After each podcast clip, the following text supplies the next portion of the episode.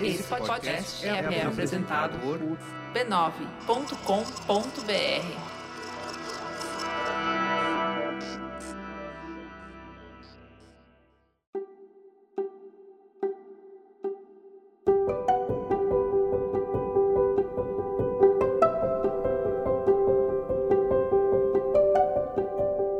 Eu lhe dou as boas-vindas ao Autoconsciente. Este é um podcast que entende você para você se entender melhor. Eu sou Regina Gianetti, alguém que se interessa por vida interior. Eu iniciei minha carreira como jornalista, hoje trabalho com desenvolvimento pessoal e neste podcast eu sou uma repórter da alma, compartilhando reflexões e ações para uma vida com mais autoconsciência.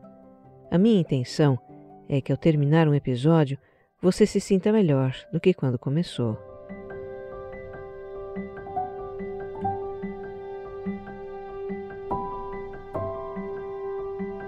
Se você é novo por aqui, deixa eu te contar um pouquinho sobre este podcast. O Autoconsciente é quinzenal. Os episódios saem em domingos alternados. E é também serial ele tem uma sequência em que os temas vão se aprofundando. Escute desde o episódio zero para seguir a jornada de autoconsciência que nós estamos fazendo. E para tirar o melhor proveito do podcast, escuta sem pressa, um episódio por vez e reflita um pouco. Coloque em prática alguma ideia que o podcast lhe deu. O autoconsciente é quase que uma terapia. Eu te convido também a me seguir no Instagram que é onde eu mais interajo com os ouvintes.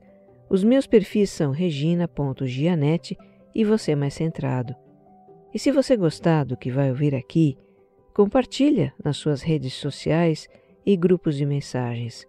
O que faz bem para você pode fazer também para muito mais gente.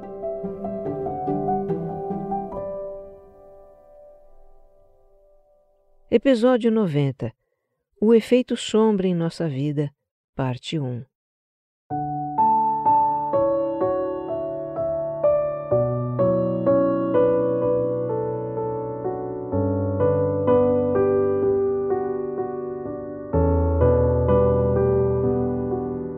Eu começo a escrever este episódio meio desajeitada, com uma atadura na mão esquerda. Ontem eu machuquei o dedo anular e está bem dolorido. Aconteceu que, num passeio com a Tequila e o Johnny, como sempre os dois muito bagunceiros, eles se enroscaram nas guias um do outro e, tentando desembaraçar os dois, cada um puxando para um lado, eu prendi o dedo no engate de uma das guias. E o dedo continuou doendo depois, e inchou e ficou arroxeado. À noitinha eu imobilizei com uma tala, enfaixei e agora estou aqui, meio que catando milho com a mão esquerda no teclado. E olha, é a segunda vez que eu me machuco no intervalo de 40 dias. A outra foi uma fratura no dedo do pé. Eu dei uma topada monumental no pé da geladeira. E detalhe, eu estava usando um daqueles chinelões de borracha tipo Crocs e nem aquilo foi suficiente para absorver o impacto. Eu já perdi a conta de quantas vezes machuquei um dedo do pé com essas topadas ao longo da vida. Deve ter sido umas dez. É bizarro. Eu até aprendi a fazer atadura para dedo fraturado. Eu faço direitinho. Não é que eu tenha ossos frágeis, pelo menos que eu saiba. O que eu tenho é um lado meu, um aspecto que é muito estabanado. Depois que eu passei a praticar a autoobservação, que é parte do mindfulness, eu comecei a perceber como eu me movimento quando não estou prestando atenção no que eu estou fazendo. Nessa situação, eu tenho a tendência de andar rápido, pisar duro e pegar nas coisas com mão pesada. Eu exercito muito estar consciente dos meus movimentos e fazê-los com mais leveza. Mas quando eu me distraio, o que acontece o tempo todo, se abre uma brecha para o meu aspecto estabanado e de repente ele se manifesta. O fato é que todos nós temos aspectos, vários aspectos, que se manifestam no nosso comportamento involuntariamente, à revelia da nossa vontade ou intenção.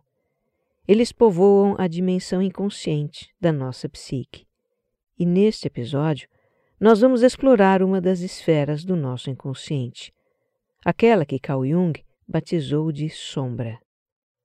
Como explica um profundo conhecedor da psicologia analítica de Jung, que eu já citei aqui no Autoconsciente, o canadense Murray Stein, podemos entender a nossa sombra como um conjunto de traços psicológicos que estão ocultos, encobertos, e não são necessariamente aqueles de que nos orgulhamos. Muito pelo contrário. Diz o Dr. Stein em seu livro Jung, O Mapa da Alma. De um modo geral, a sombra tem uma qualidade imoral ou pelo menos pouco recomendável, contendo características da natureza de uma pessoa que são contrárias aos costumes e convenções morais da sociedade.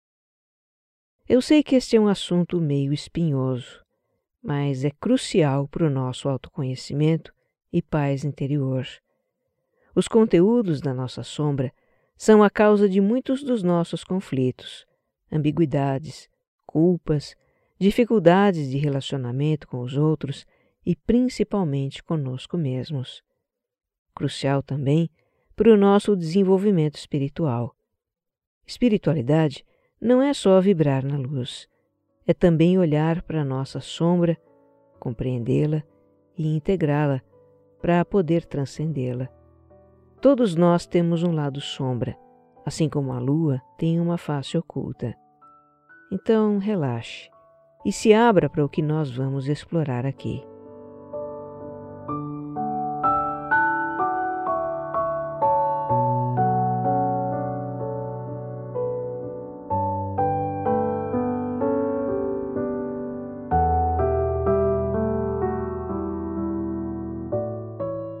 Esse assunto é uma continuidade do episódio 88 sobre a nossa persona.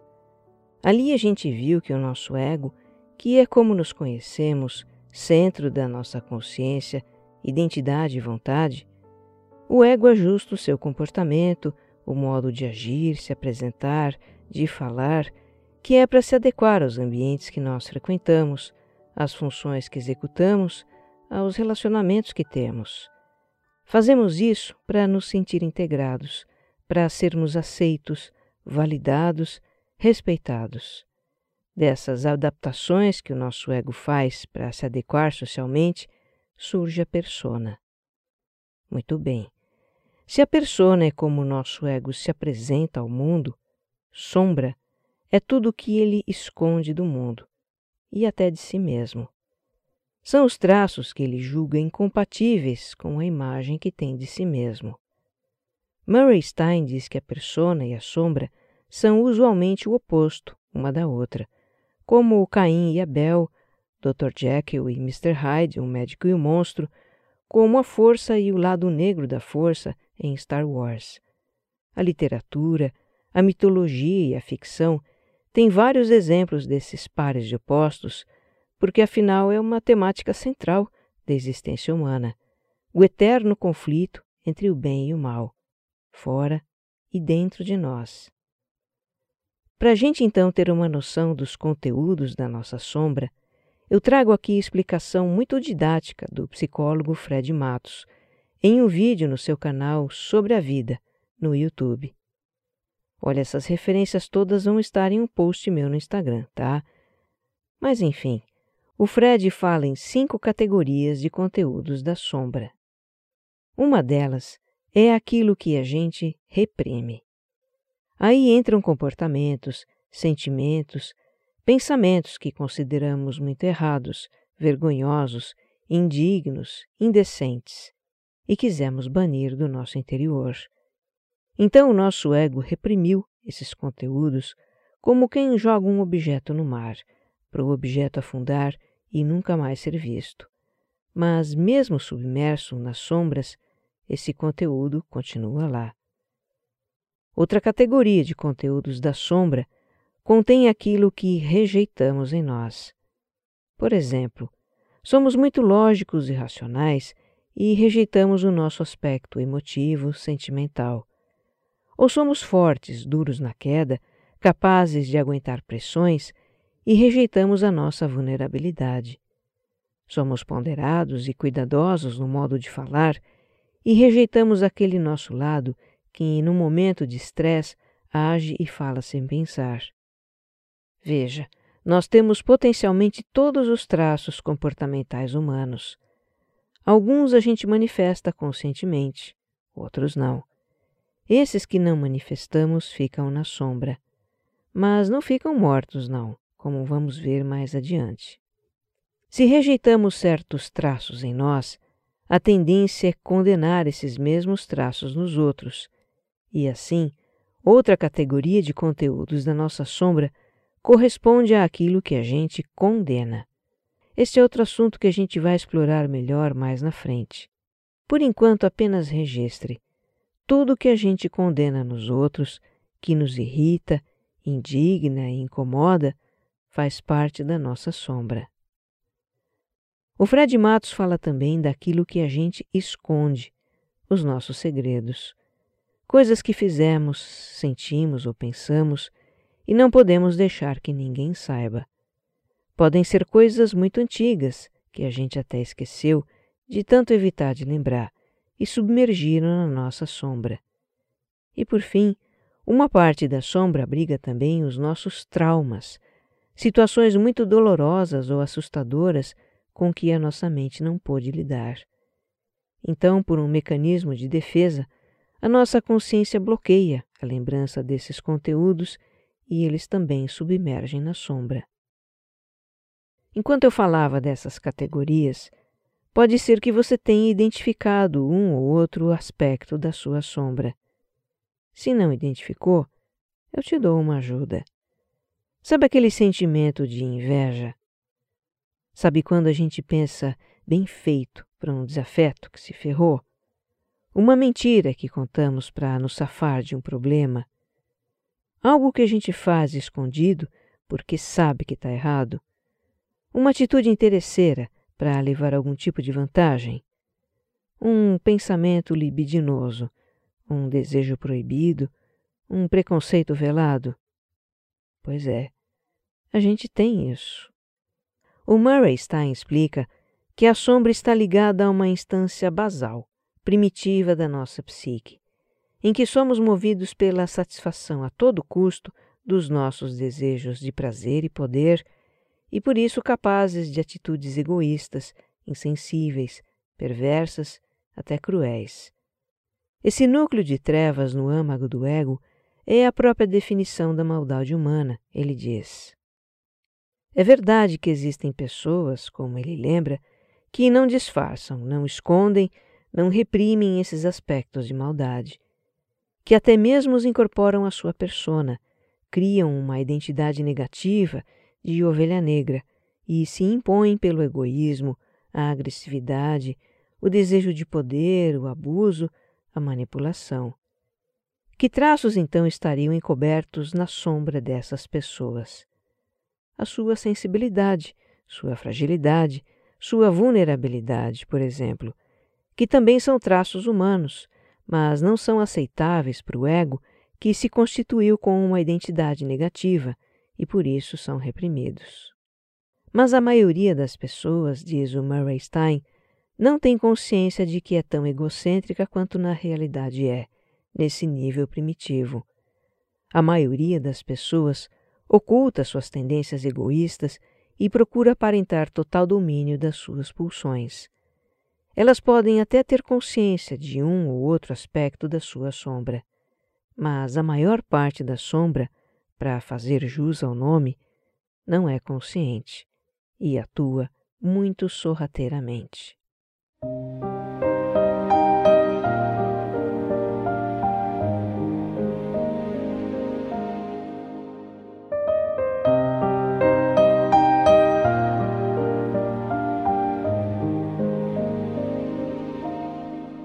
A expressão efeito sombra do título deste episódio, ela foi emprestada do lindo trabalho da americana Debbie Ford.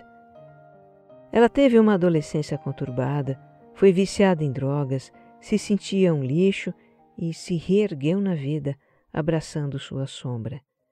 Infelizmente, ela já deixou este plano, foi em 2013, aos 57 anos, a minha idade.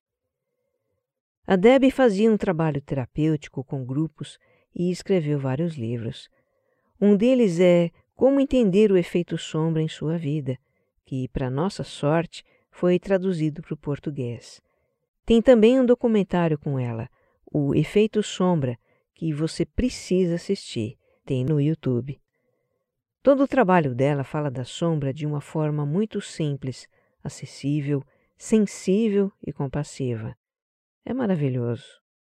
No documentário, ela explica como a nossa sombra começa a se formar na infância, quando a nossa mente e percepções não são desenvolvidas o bastante para filtrar as mensagens que recebemos dos nossos pais, professores, pessoas de autoridade e influência na nossa vida. Somos repreendidos por certos comportamentos, nos sentimos desaprovados por determinados traços que temos. Entendemos que algo em nós não é aceitável ou é mal. E como temos uma necessidade vital de nos sentir amados e apreciados, nos envergonhamos. A Deb compara essas mensagens que entram no nosso inconsciente a um vírus de computador que altera a percepção de nós mesmos e fere o nosso ego. Entendemos que é preciso reprimir tais comportamentos ou características. Começamos a negar essas partes de nós e as escondemos por trás de uma fachada, uma persona. Por isso é que se diz na psicologia analítica de Jung que persona e sombra são opostas. Pode parecer razoável reprimir, ocultar, rejeitar os traços que não consideramos aceitáveis em nós. É assim que fazemos com coisas materiais de que não gostamos. Jogamos fora, deixamos no fundo do armário, largamos no porão. Mas no caso dos nossos traços pessoais, isso não funciona. Não faz com que eles desapareçam da nossa vida. Na verdade, o que ocorre é o contrário. A vergonha e a negação que nos levam a reprimir, ocultar, rejeitar partes de nós lhes dão mais poder sobre nós. A Debbie Ford usa uma metáfora perfeita para explicar como isso funciona. Ela compara as partes indesejadas de nós a bolas de praia. Aquelas bolas grandes e coloridas que crianças levam para brincar na água, sabe? Esta é uma fala dela no documentário. Tudo que rejeitamos precisamos manter abaixo do nível da consciência. É como manter uma bola de praia submersa na água. De quanta energia é preciso para segurar uma bola de praia debaixo da água por um longo tempo? Quantas dessas bolas nos esforçamos para manter sob a água? A bola do egoísmo, do nosso lado mal, da raiva, a bola do eu não sou o bastante Pegue todos esses assuntos e você terá umas 40 bolas para controlar. E ela diz. Mas então o que acontece? Numa fase difícil, de estresse no trabalho, problemas no casamento ou na família, num momento de vulnerabilidade emocional, quando as nossas defesas estão baixas, ou mesmo quando as coisas estão indo bem, estamos focando nossa energia e atenção em um projeto, que desejamos muito realizar. Enfim, quando por algum motivo nos distraímos ou relaxamos e deixamos de prestar atenção ao que sentimos, bem aí uma das nossas bolas escapa, sobe à tona com força e bum, bate na nossa cara. É então que, como exemplifica a Debbie Ford no seu livro, você envia um e-mail calunioso para o colega errado. Você é tentado atrair alguém que ama por uma noite de paixão sem sentido. Depois de tomar três drinks, você se senta ao volante de um carro e é preso por dirigir embriagado. Você fica furioso na frente de um novo amor, faz um comentário impróprio que custa o seu trabalho, bate em seu filho num momento de frustração. Em outras palavras, ela diz: a bola de praia, que são os seus impulsos reprimidos e a sua dor não processada, ela surge e o acerta no rosto, sabotando seus sonhos, roubando sua dignidade e deixando-o encharcado de vergonha.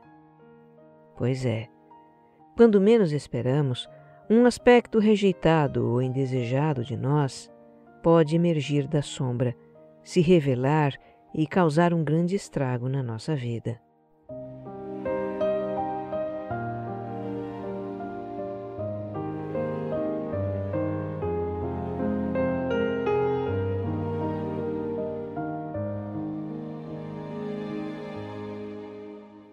A Debbie Ford fazia em seu trabalho uma associação muito forte entre a sombra e comportamentos de autossabotagem.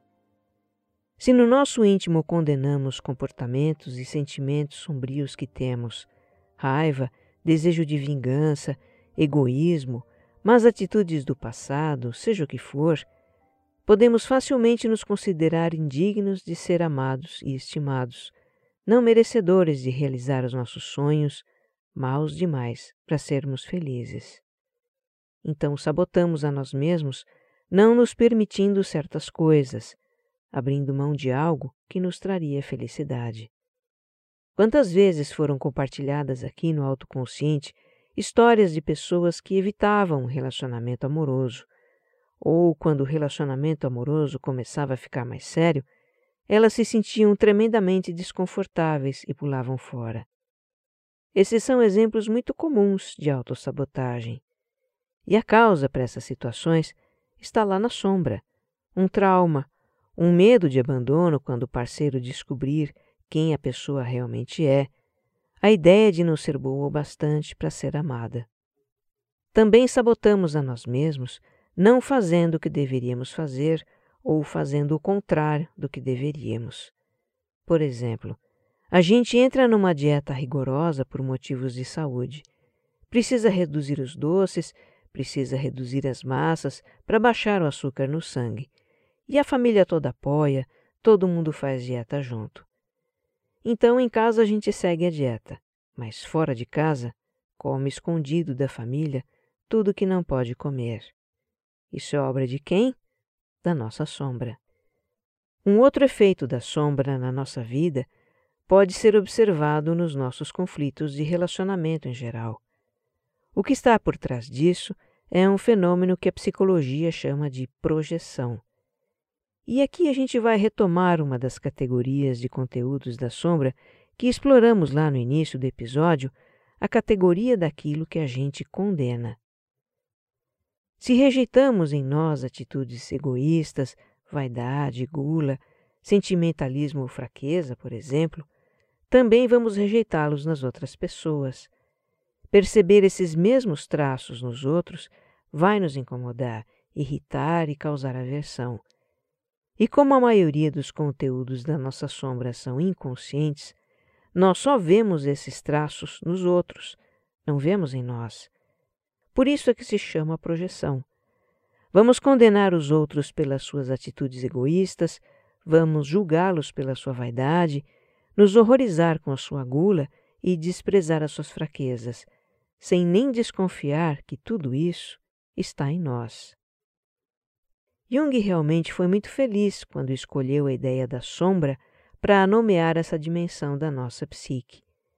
Porque a sombra, além de ser um lugar escuro, ela é vista quando é projetada sobre algo, não é?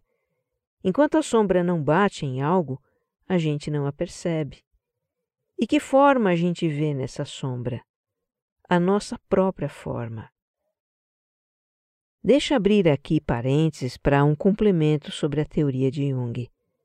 Quando ele fala em sombra, ele não se refere só a aspectos ditos negativos, tá? Que a gente rejeita. Também a aspectos e sentimentos ditos positivos, virtudes e fortalezas ocultas na sombra. E nós também as projetamos, elas são aquilo que admiramos nos outros. Todas as características humanas, sejam boas ou más, existem potencialmente em nós. É verdade que a palavra sombra carrega uma conotação negativa e a gente trabalha mais com os aspectos negativos dela, realmente. Mas na concepção de Jung, essa dimensão da psique contém tudo que a gente não manifesta, características humanas, simplesmente, sejam boas ou más.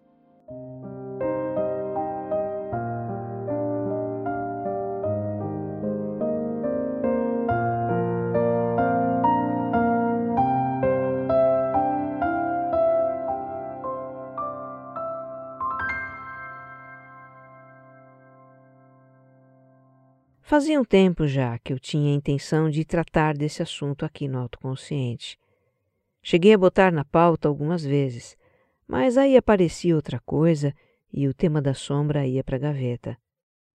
Pois é, era minha sombra sabotando o episódio da sombra, veja você.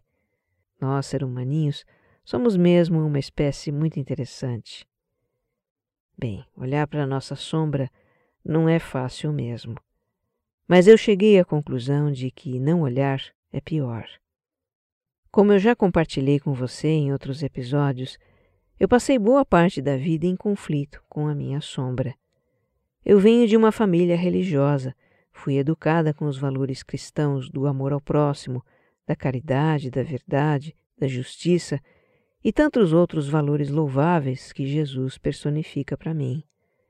Desde criança eu nutria a ideia de ser uma boa pessoa. Me esforçava para isso. Mas na intimidade dos meus pensamentos e sentimentos, eu via muitas coisas más em mim: egoísmo, rancor, inveja, impaciência, mesquinhez, mentira, preconceitos. A lista vai longe.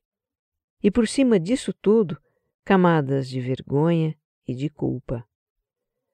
Como a maioria das pessoas, eu reprimia e rejeitava esses traços em mim. Eram muitas bolas de praia para manter embaixo d'água, e eu vivia levando boladas na cara. Eu lembro de uma vez, escuta essa, eu dirigia para casa à noite, tinha uns vinte e poucos anos. Contornando uma rotatória, eu fui fechada por um carro e quase bati. Nessa hora, eu fui possuída pela sombra.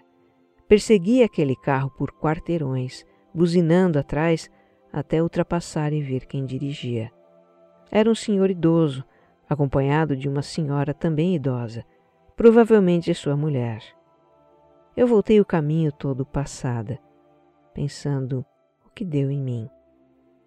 Por muito tempo eu achei que precisava combater e eliminar essa parte minha. Experimentei muito conflito interior me senti dividida dentro de mim mesma. Como é desconfortável isso, a divisão. Hoje eu entendo que a sombra é parte da nossa totalidade, que o nosso trabalho não é eliminá-la, mas integrá-la. Como? Bem, é o que eu estou aprendendo e gostaria de compartilhar com você. Nós vamos continuar essa conversa no próximo episódio. Carl Jung dizia: o que negas te subordina. O que aceitas te transforma. Que você esteja bem. Um abraço.